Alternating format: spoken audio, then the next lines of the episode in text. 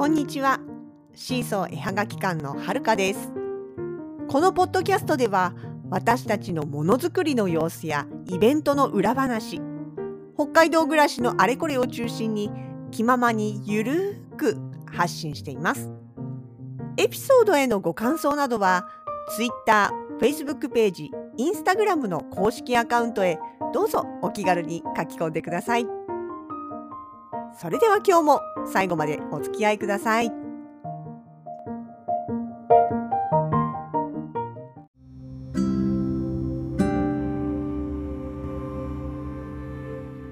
2022年3月の30日。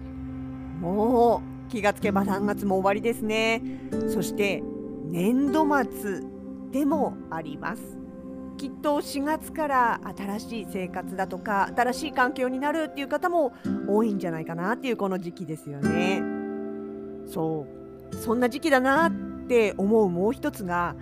私のねあの、まあ、SNS などでつながっている人たちとか作家さん仲間とかでね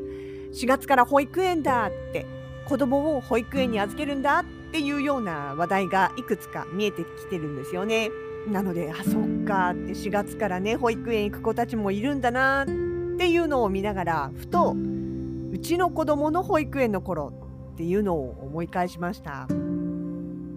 うちはですねえっ、ー、と0歳11ヶ月の頃から保育園に入れました。でそれをね最初うちの実家の母私の方の実家の母にねそれを言った時には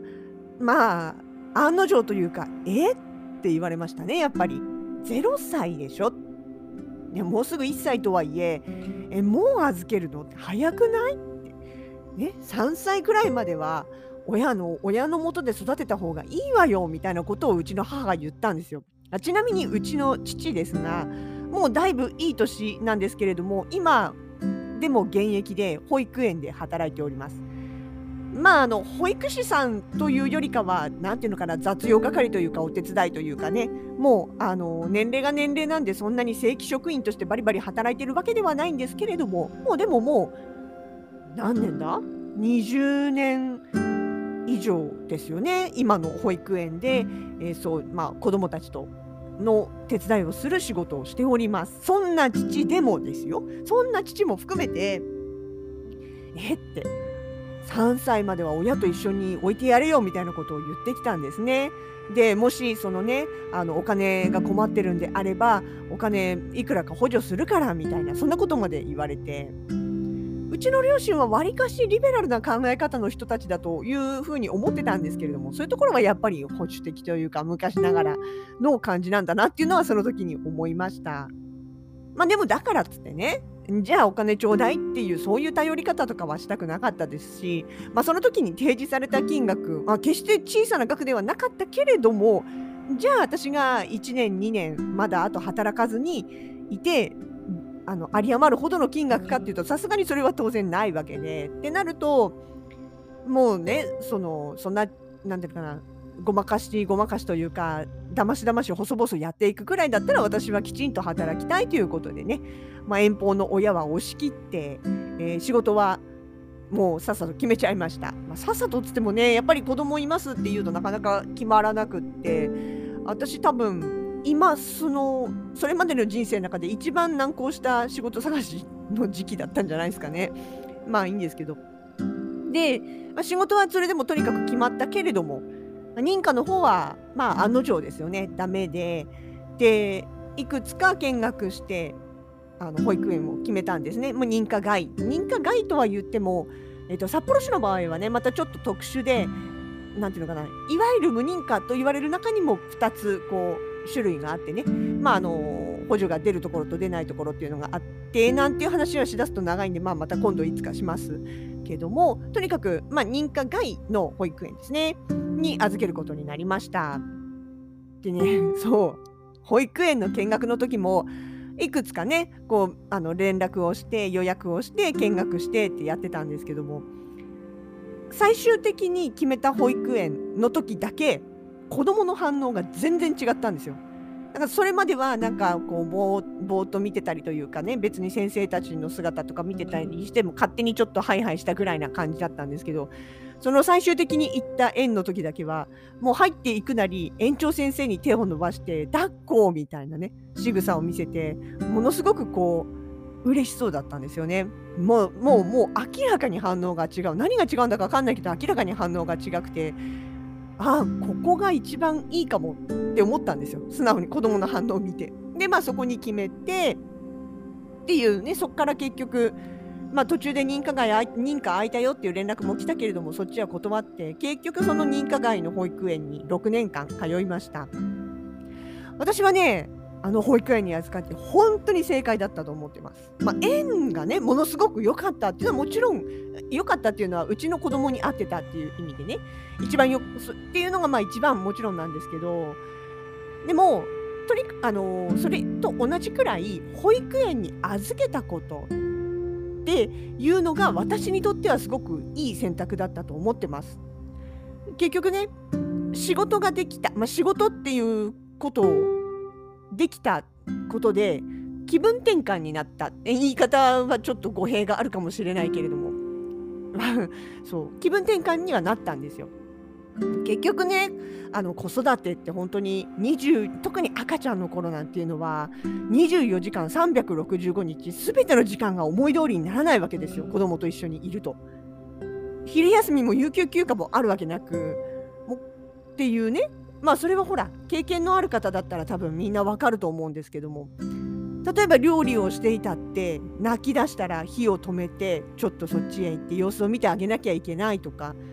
ね、自分がトイレに行きたいなと思っててもずっとずっとくっついて離れなかったり泣いてわめいたりしたら我慢してとりあえずまず子どものご機嫌を取る方に行かなきゃいけなかったりとか。まあ一番あれですよね。究極は夜中あの少しかまとめて寝たいと思っても1時間2時間おきに起こされてまとまった睡眠なんかもういつ最後にとっただろうっていうくらいになるとか。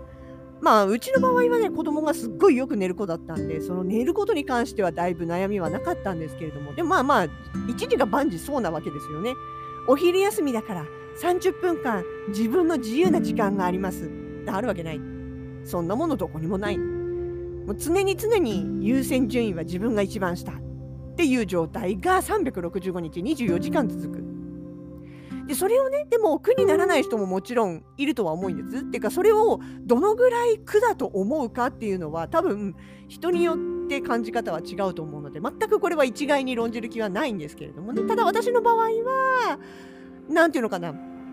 子供と遊んであげるっていうのもなんか得意今一つ得意ではなかったしに、まあ、もちろん子供と関わることは自分の子供はかわもうと間違いなく可愛かったし大好きだったけれどもやっぱり仕事とかも含めて自分のやりたいことっていうのもいっぱいあったわけですよね。なんであのそれをできないずっと子供と一緒にいたらそれができないっていうことが単純なストレスになってしまう。けれどもちょっとでもその、まあ、仕事っていう形だからねそれは自分の自由時間ではないけれどもでもなんだろう子供と離れて少なくともその時間は自分でコントロールできる、まあ、仕事はもちろん指示とか他のお客さんとか得意先とかっていうものの関係はあるとはいえそれでも自分の判断で動ける。ちょっと待ってが聞くっていうね相手が相手も大人であればちょっと待ってっていうのができるしっていうことでそういうまあ自分でコントロールできる時間っていうのが持てることによって子供との時間が発生した時も心に余裕が持てたっていうかね。まああのなんだろうすごいぶっちゃけた言い方してしまえばリフレッシュになったっていうかね仕事が。まあ気分転換も同じようなもんか。あのメリハリというか切り替えというかね。うん、っていうのができたっていうことがすごく私的には大きかったんですよね。もちろんその分とにかく忙しかったですからね。あの仕事は仕事で忙しいし帰ったら帰ったで子供のねこととかもありますから。そういう意味での余裕っていうのはかなりなかったけれどもね。もちろん子供が生まれる前に比べれば全く余裕はなかったけれども、ま、それでもそれでもやっぱり一日の中でこうある程度のまとまった時間をこう切り替えられるっていうのは大きかったと思います。あのなんだろうなそれこそね、3歳まで一緒にいるのが愛情だみたいな言い方をされてしまうともちろんそういう伝え方もあるとは思うけれどもでも愛情って必ずしも時間だけではなくって、まあ、どっちかっていうとむしろ質なんじゃないかなって。もちろん一緒にいてねその一緒にいる時間分いっぱい注げる人はもちろんそうすればいいと思うし逆に私みたいな人間は短い時間しか持たないっていうかでもそのか短い時間しか一緒にいないけれどもいられないけれどもその代わりその分濃い愛情というかね一緒にいる時は精一杯ギューしてあげられるみたいな。まあそれでも十分伝わるんじゃないかなと私は思ってます。そして伝わっていると信じております。えー、ね。って言うてもまあまだ私もまだ全然子育て途上なんですからねまだまだ偉そうなことは全く言えないんですが、まあ、自分が振り返ってみた時にはそういうふうに思ってるっていうところですかね。あとね、まあ、保育園に関しては本当にうちの場合はあの認可外少人数のところだったんですね。なんで混合保育だったんですよ。要は0歳児から小学校入る前の6歳児まで全部同じクラスで一日中同じ空間で過ごしてたんですね。なんで、あのうちはもう兄弟いませんから兄弟のいないうちの子にとってはお兄ちゃんお姉ちゃんがいてくれてで自分が年齢上がると今度妹弟ができて毎日同じメンバーと同じように顔を合わせて面倒を見てあげたりとかっていうような体験だと逆に自分が世話をしてもらったりとかっていう体験を6年間きっちりできたぴっちりできたっていうのはあもうこれはすごくいい経験だったんじゃないかなと思います。で結局なんだろう手伝ってもらうとか手伝ってあげるとかあとはちっちゃい子たちのやることを待ってあげるとかね。思い通りにならないっていう時間とかあの何かでも我慢できるとかね。私年上だしちょっと我慢しようみたいなそういう気持ちが育つとかね。そういうところ。あとはまああのー、雪遊びとかね。水遊びとか。絵本読んだり調理体験したりお買い物行ったりお散歩に行ったりっていうようなそのね保育園でやってくれるたくさんのことっていうのは多分私はですよ。私は自分一人で面倒を見てたら多分そんなにバリエーション豊かに体験はさせてあげられなかったと思うんですよね。うん、そのなんだろう。年の近い子供や年上年下の子たちと遊ぶ体験っていうのも含めてもちろん絵本も読んであげたりとか水遊び雪遊びだって付き合ったりはしたけれどもそうそう何時間も雪の中で一緒に雪まみれになって遊んであげたりっていうことを毎日例えば自分が仕事してなくってずっと一緒に家にいたとしてそれが自分にできたかって言ったら多分時間があったところで自分にはできなかっただろうなと思うんですよ。うん、あのなので逆にねそういうなんだろう何人もの人が何人もの子どもたちのいる環境そして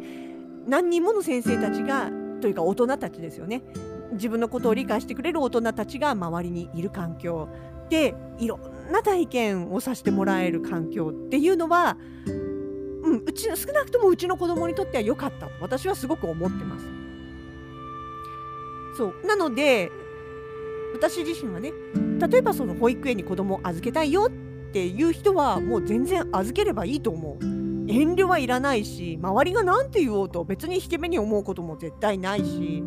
大体だってそのために世の中のシステムがあるんだから使いたいんだったら全然使えばいいと思う。あもちろんねあのうちにはそれは必要ないわと思う人は使わなければいいっていうだけの話で何を選択するかっていうことに対して周りがとやかく言うこっちゃないとそこが一番私は思うとこですね。いやだって本当にさそのまあ3歳児神話じゃないけどちっちゃい頃の3年間そこから就あの学校に入るまでの3年間合わせて6年まあ子供によっては7年近くの時間っていうのは本当に多分なんだろうすごく人生にとっての土台になる大事な時期だと思うんですよ。そこはまあ間違いなくそうだと思うんですよね。でそこに対してどう関わるかっていうのはそれぞれの考え方だと思いますしだからこそだって自分の子供だしさ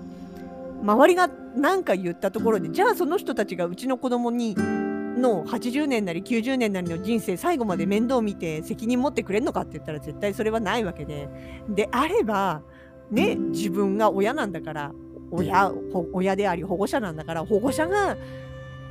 悔いのない選択をすればいいだけの話だと思うんですよね。そう周りの目じゃなくって自分の信念貫けばいいと思うんですよ。でこうねそう結構やっぱりまあ私のフォロワーさんとか知り合いとかっていうわけじゃなくても、まあ、全般的にね世の中的にっていうかいまだにさ、あの日本の若いお母さんたちとかでねこの時期になると保育園預けたいけどなんかこんなちっちゃいうちから預けたらかわいそうだろうかとか親に反対されてるとかそういう話が必ず毎年出てくるからねそれを見るたんびにすごく思うんですよ。いいんだって私は少なくとも自分ところはそれで良かったと思ってるからいいと思える結果を得た人たちがいる以上使いたいんだったらその施設でもは使えばいいさっていうことなんです。どんな選択であれ笑っていられるように4月から新しい毎日が待っているように願ってます。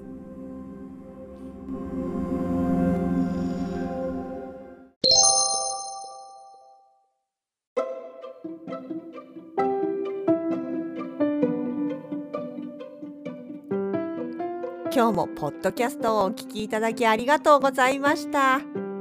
シーソーのラジログでは皆さんからのご感想やこれってどう思う？こんな話を聞いてみたいなどをお待ちしております。各 SNS へのコメント、メール、ダイレクトメッセージなどでお気軽に声かけてくださいね。それではまた次回に。お相手はシーソー絵はがき館のはるかでした。